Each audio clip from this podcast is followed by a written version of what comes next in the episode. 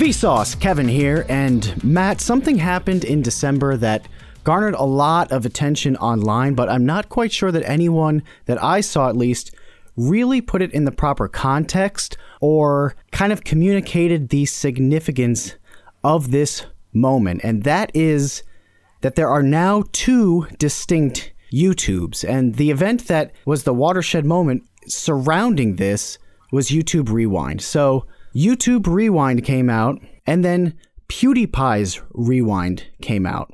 And the difference between that two, I think, for the first time, like clearly, like, I don't know, like a flag has been planted on the moon that now says, like, there's a distinction between what YouTube thinks YouTube is and what the community and original creators on YouTube think YouTube is it's definitely a fork in the road in a certain way, where it's pretty much a turning point in terms of how we think about YouTube.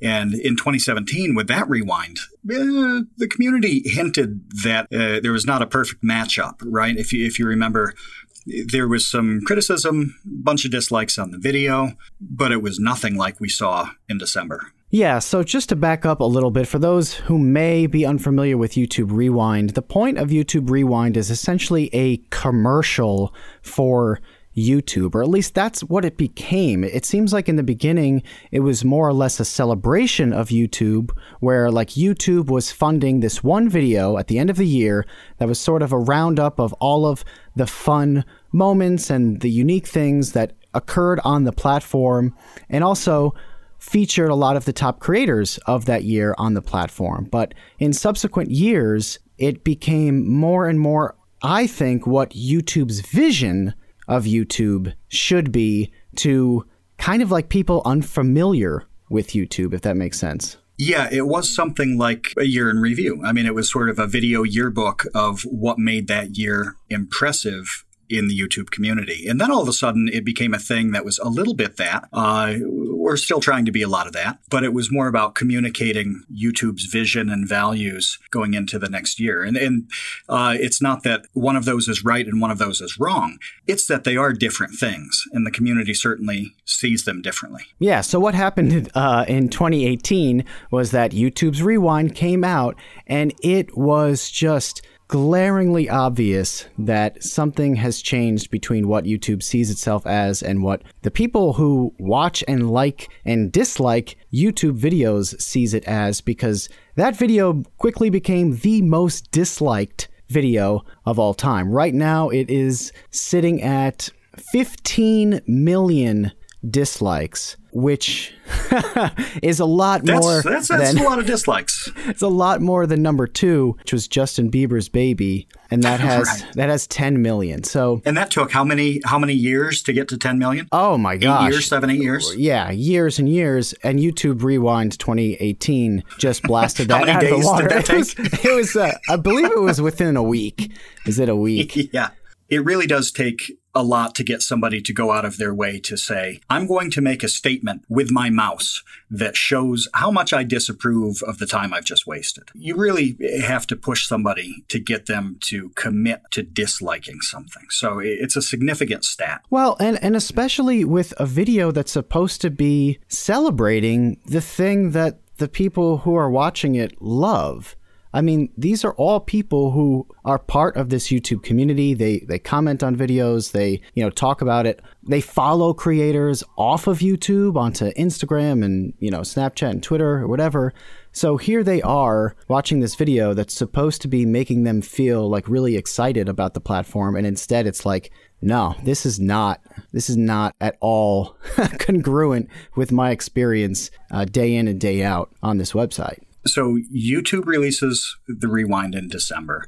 This reaction happens, right? The community pops up and makes it known uh, what they think. Then PewDiePie does what? So then PewDiePie, and actually with the help of a few memers, two of which are great friends of the Create Unknown, Dolan Dark and Grandayy, uh, but then also another memer named Flying Kitty, they put together basically a, a meme review and PewDiePie was the host of it. And conversely to YouTube's Rewind, PewDiePie's Rewind got seven and a half million likes as compared to only 70 3,000 dislikes. So it became the most liked, the most liked non music video of all time. So, thinking about the numbers on that, it really puts into perspective what's happened here. So, the YouTube Rewind, one in 10 viewers disliked it based on the numbers you just said, as opposed to PewDiePie. That video, the like to dislike, it was 100 to 1. Now, imagine getting uh, about 100 people together, having 99 of them enthusiastically pumping their fists. And then, you know, there's, there's just one person who, who's like, yeah, this wasn't for me. It's an overwhelming approval rate. And uh, obviously, the people watching PewDiePie are kind of self-selected to, to like what he's doing. But when you get these kinds of numbers with the 45 million views or so, uh, the huge positive response to what he did, the complete lack of a negative response to what he did, it starts to emerge that there are two general communities of people on YouTube who are viewing different content and viewing that content differently. Yeah, so I think that there's YouTube and now there's PewedTube. and that's where we are. No, I think that's a fair assessment. In 2019. Like, I think it's fair to say that there are two different things. You know, I'll call it PewedTube because, I mean, that PewDiePie Rewind video compared to YouTube's Rewind video, I think was the moment that we can all point to and say, look, there's something kind of weird going on here that, like, look, everybody has felt this way for a really long time. Uh, this isn't anything new. There have been, you know, grievances for years uh, in regards to what you know creators want the platform to push and what YouTube wants to push. And generally speaking, like they have different motivations. Like a PewDiePie has a different motivation than you know Susan Wojcicki has when she's trying to sell Johnson and Johnson and Toyota on spending hundreds of millions of dollars on ads every year so that you know the PewDiePies of the world can have pre-rolls and mid-rolls on their content. I think that's accurate, and you've had you've had a fair amount of experience in in that process, haven't you? With seeing YouTube's different pushes on advertising and how they how they try to work with both the advertisers and and the creators to make that system function. Yeah, yeah, and it's it's really weird for me, you know, because when I, when I started making videos and uploading videos to YouTube, it was you know weird potato cartoons and like me like dumping pudding on my head and recording it with like a laptop camera um, in my apartment above like the hot dog shack. Um, and then you know have you really have you really come that far though? No no not re- no not really. That's funny that you say that because recently there was that there was that meme going around with like the 10 year challenge or whatever where you would show a picture of yourself yeah. like 10 years ago.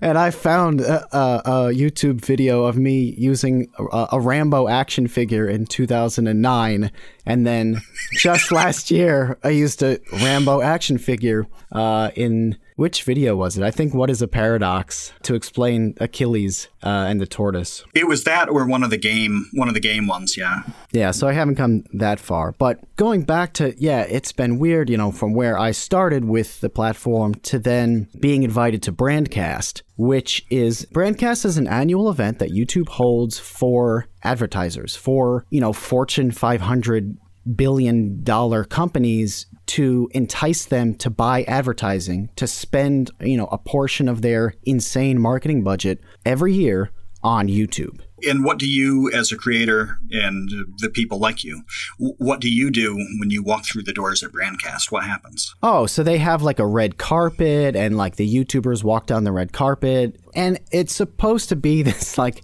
there's a lot of pageantry involved. Um, but at the end of the day, there are not a lot of people like looking to snap photos of me and like you know i'm not exactly uh i don't know um who's who's important who who's a famous celebrity i don't i'm so out of the loop i don't know who who is important who is important yeah. um Cardi B. I'm not. A- how sad is it? Yeah, Car- Cardi, Cardi B. is good. Cardi B is good. But how sad is it that we're both thinking like, oh, we, we should Google who the world likes right now because we're so out of touch. Oh, I know. I'm thinking Brad Pitt, and I'm like Brad Pitt.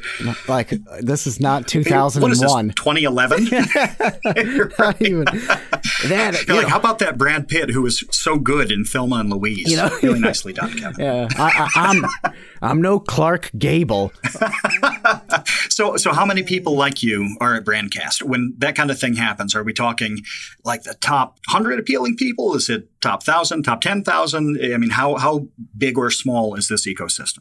I think it's like 200 or so, roughly okay. roughly 200 people, top YouTubers who, you know, work well with YouTube and, you know, YouTube it feels comfortable kind of parading around in, in such a way that um, you know we're there to kind of be the celebrities sort of in the room. And a lot of the youtubers will also do performances. So it's a show that will they put on a performance essentially for the brands kind of like a party i guess you would say. And like there are keynotes where you know susan wojcicki comes out and does her spiel about how great youtube is. The year that i went casey neistat did a, a talk about his experience on the platform then like Katy Perry comes out and does a concert. Like it's pretty ridiculous. It's pretty over the top. Like it's not a little thing. They spend an absurd amount of money on this event because it is a really big deal. Like this is where they get their funding for the year essentially so that everyone can have ads on their videos.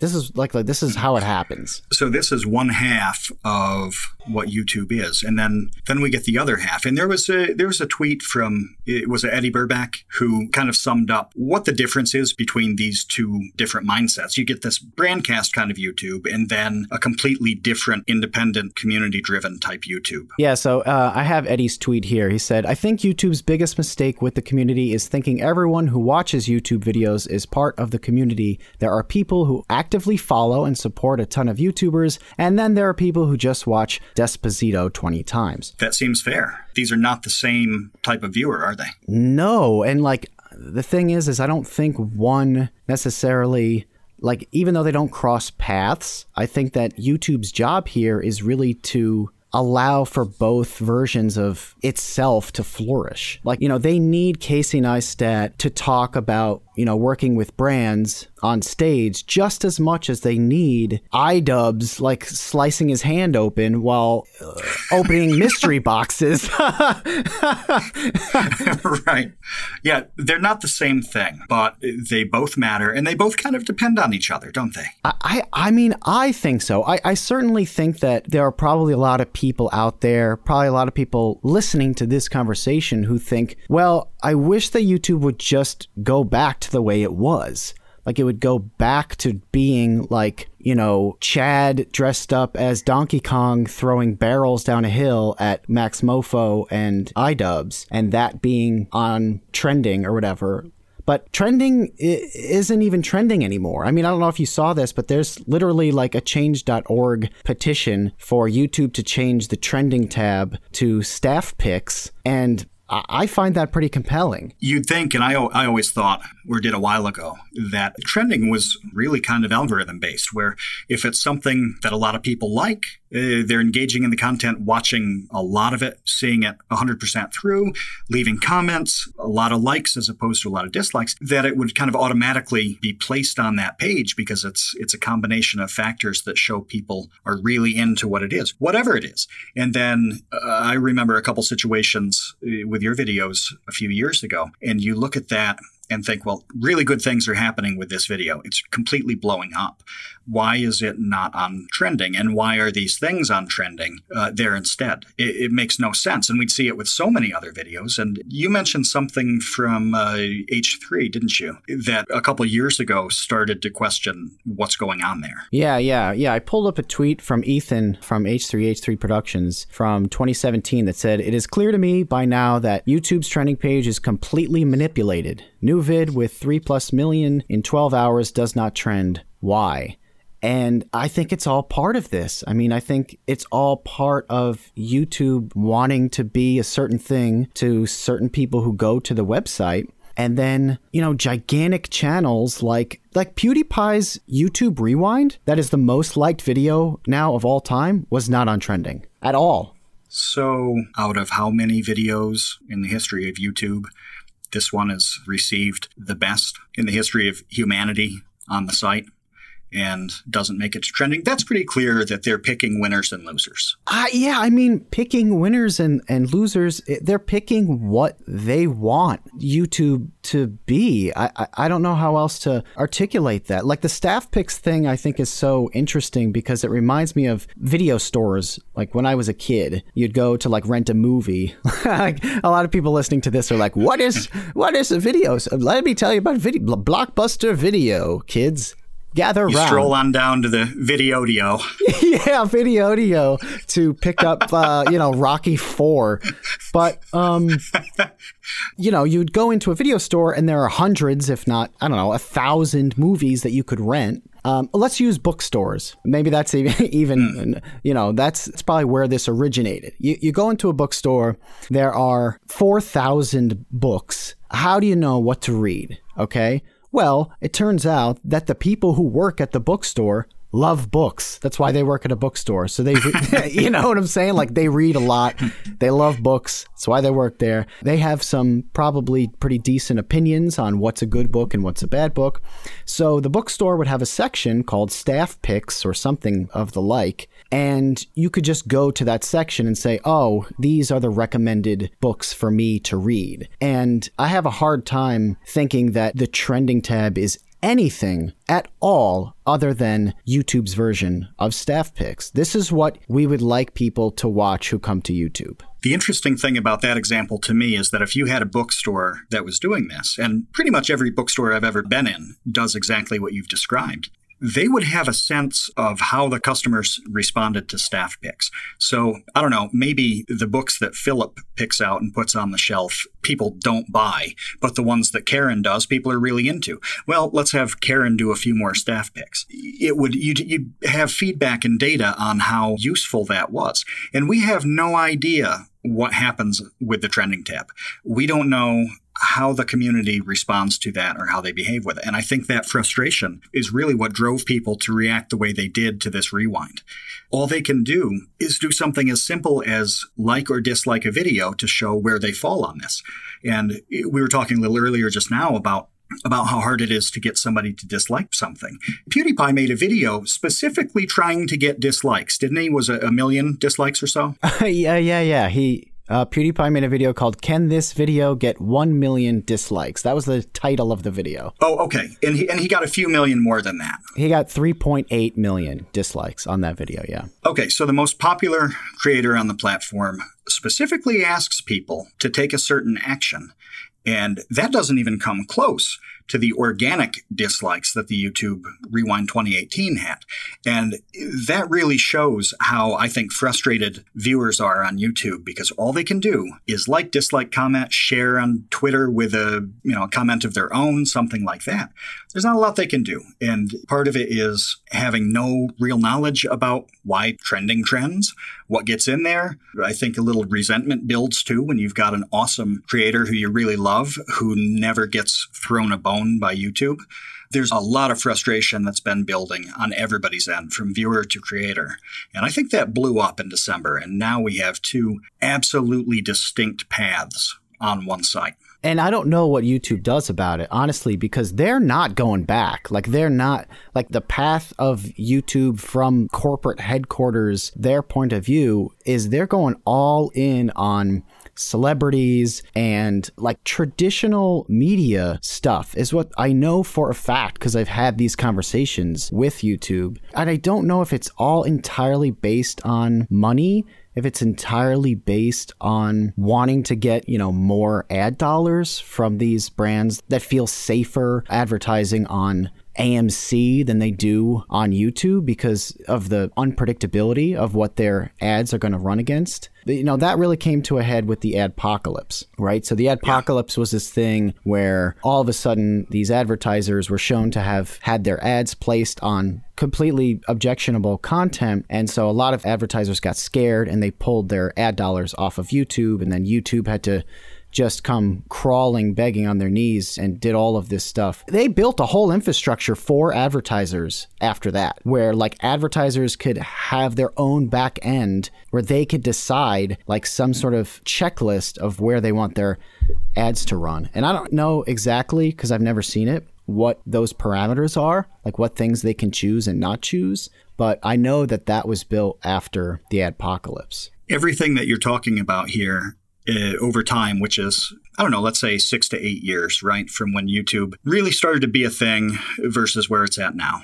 It's this perpetually maturing and more clearly defined brand on its own. And I think that's a significant element to what's happening here. You're saying that YouTube can't go back.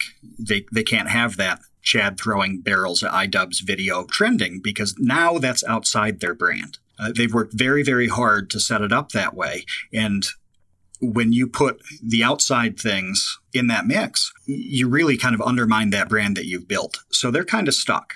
At the same time, there are a whole lot of people who want the things that are outside of YouTube's 2019 brand. Well, yeah, because that's what makes YouTube interesting. I mean, if you look at the trending page, okay, right now, kind of what YouTube is today and like what they've been moving towards is sort of like a dumping place for TV clips. Like if you go, yeah. it, it is. It's like here's yeah, what right. you know for people who don't have TV. Here's the best of television. That's kind of what trending is. it's like the best of TV in in like five minute chunks rather than what it used to be or what it still is, but they can't talk about it, which is the home of the most original and experimental content in the world.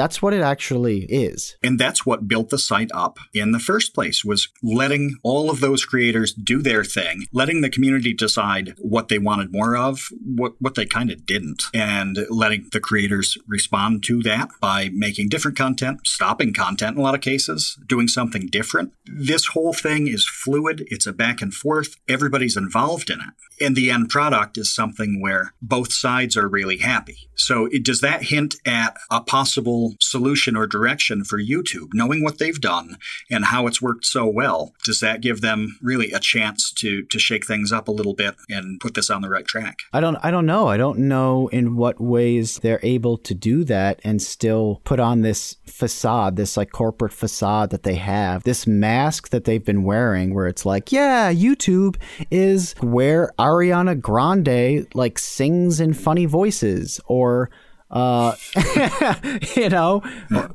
or, where John Oliver's like latest takedown of so and so that, or even just like sports clips, music videos, and movie trailers. It's all of this kind of you know snippet style of mainstream media from a front facing perspective. And the big thing I don't know what they do with, let's just circle back to YouTube Rewind, okay? What do they do with that? Like, let's just start there because I don't know where, where you go now because clearly they can't do what they did again this year. That was a PR disaster. And and the entire point of YouTube is the PR, you know, brownie points that they're supposed to be getting from the community but also from the general media at large. I don't know if it's that clear to them, though, because the numbers and the reactions on the 2017 rewind were really not good. And if you made a video that was received the way that one was, in terms of the comments, the likes and dislikes, and all that, you would never ever make a video like that again. Well, there isn't even a word for what they did in 2018 because doubling down doesn't cover it. They took this thing that was roundly shown to be not what the YouTube community as a whole wanted, and then thought, let's do this on a 50,000 times grander scale and give them more of what they hate. so you look at that and think, well, they definitely can't do that for 2019. And I think, well, they just did it. Maybe they'll, uh, really shoot this one to the moon and, and show us something supremely offensive and horrible and whatever it is for 2019 Rewind. Uh, but I can't imagine that, like, even if they were happy with the product, even if they were happy with how the video turned out, and let's say that, you know, Coca Cola and Starbucks or whomever are also happy with it. Like they think the message is great and it looks really cool because like Will Smith hosted it, et cetera, et cetera. I mean, you look down and you see 15 million dislikes and the comments just absolutely like abysmal. And at the very least, if you're Coca Cola, you got to look at that and say, like, something is off. something is wrong here between like what YouTube wants to make us think it is and what YouTube's community thinks about that communicate and, and, people who put money out too for any kind of advertising or sponsored work or anything like that, we both know the way they process results.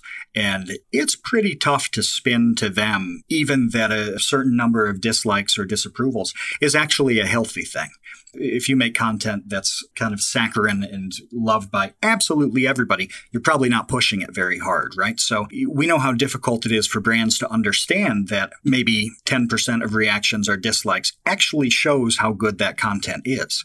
So imagine you trying to sell to a brand, oh, this, this video that you've paid a whole lot of money for is actually great because five or six times as many people who who liked it really hated it. They really hated it. I don't know how that conversation goes, but if I'm on the advertiser side, I'm probably not buying what YouTube is selling. No, no. And obviously, the people who love and watch YouTube and have accounts, you know, that log into an account and have like a username, uh, because that's another thing. Like the amount of views that YouTube garners from people that are not logged in, they'll never sign up, but they'll like click on the thing. That's a significant audience too. So they they do literally have two audiences here. One of which is this kind of casual, broad, not logged in user, and another which is you know everybody listening to this podcast for sure, uh, people who are fully engaged in the platform in a way that I think is so much more. Uh, I don't know what you would say. It's it's like such a um, there's such a deep commitment and connection. I think on YouTube between like the creators and the community, and that's what I think makes it so special.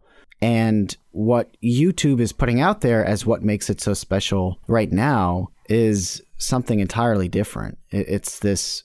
Well, I guess it's just like I said before. It just seems like TV 2.0 there must be value in that because number one, they keep doing it. And number two, it's not like all of those videos are received badly. People do like to see Jimmy Kimmel highlights. There's all sorts of stuff that we look at as being eh, kind of a, a reshuffle and snippet of something you can see on TV. But people do appreciate that and enjoy it. So you've got a segment of people who who look for that kind of content, interact with YouTube in a kind of generic, non-specific way. Then you get the people who are into specific creators who are much smaller than John Oliver. They're going out of their way to talk with the community of fans in that space, to eh, talk with the creators themselves. Like, how many times do you have exchanges with Vsauce 2 fans on Twitter? You know, I see it every day. These are two different kinds of people, and it seems that YouTube hasn't fully committed to letting both styles flourish and supporting both styles in a way that allows any type of creator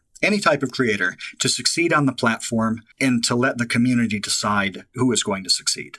Oh, the other thing I wanted to mention earlier in regards to uh, whether they were just doing this kind of thing for the money, it's definitely not just for the money. It's also for publicity and for reputation within the entertainment industry. Because I know for a fact that YouTube and like a lot of top YouTube creators in general, there's like a, a huge lack of respect that occurs from traditional media towards YouTube media. Like there's they're not writing a lot of glowing articles, they're not inviting YouTubers on the Today show. And if they do, you know, it's super rare and it's super specific and that's like super safe, you know, 9 a.m. on a Tuesday for, you know, homemakers to watch. And YouTube feels that. I know that they do they feel like they should be more respected for what they're doing. And I think that that's another part of this is that they also want, like, there's like an ego involved, I think. The more seriously that medium is taken, though, eh, generally, and, and that goes from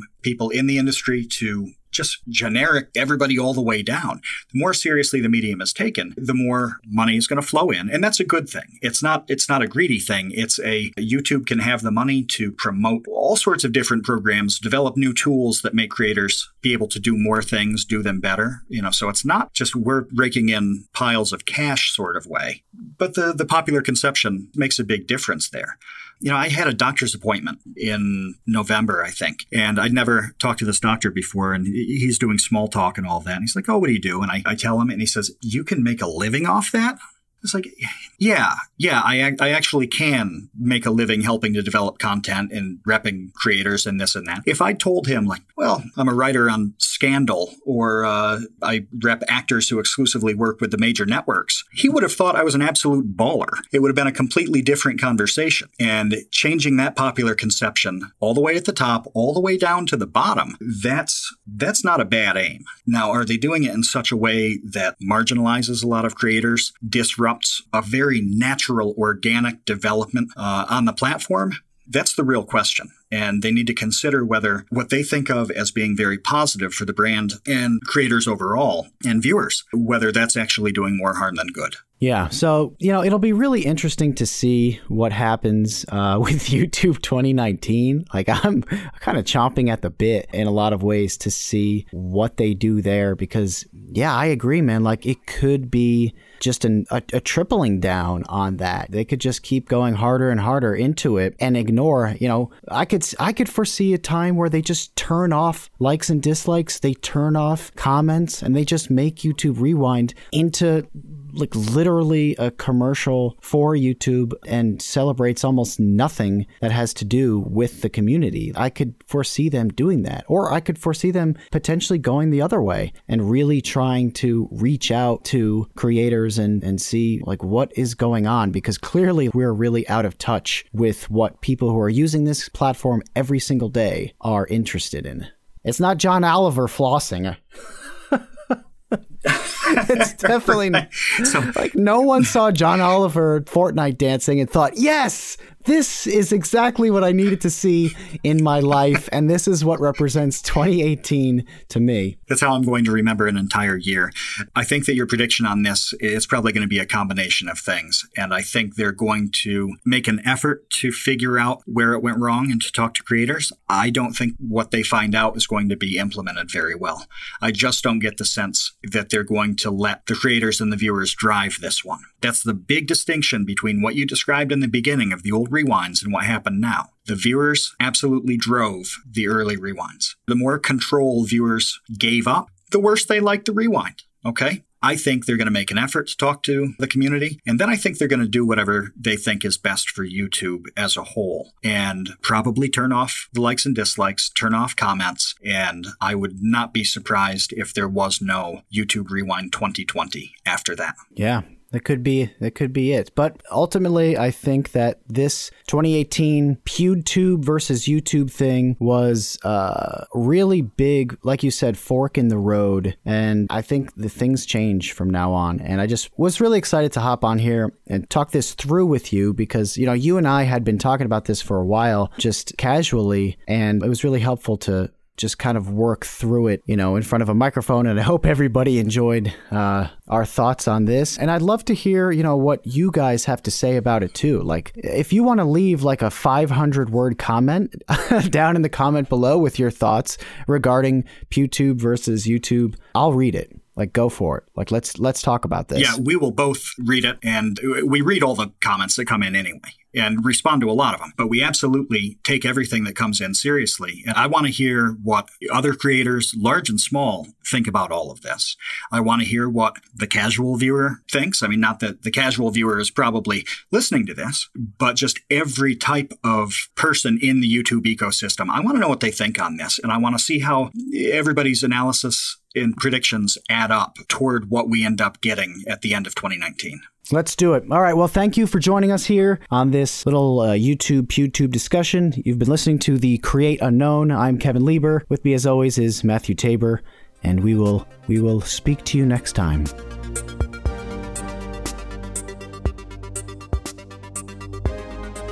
We've been your hosts, Kevin Lieber and Matt Tabor. Check us out over on YouTube at Vsauce2.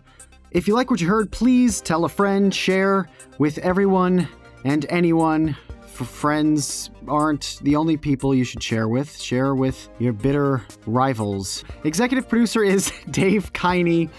Our theme song is from the incredible Mega Drive, so check out Mega Drive's website in the show notes. Let us know if you liked having this shorter bonus episode dropped into your lovely, darling lap. Until then, you are about to exit.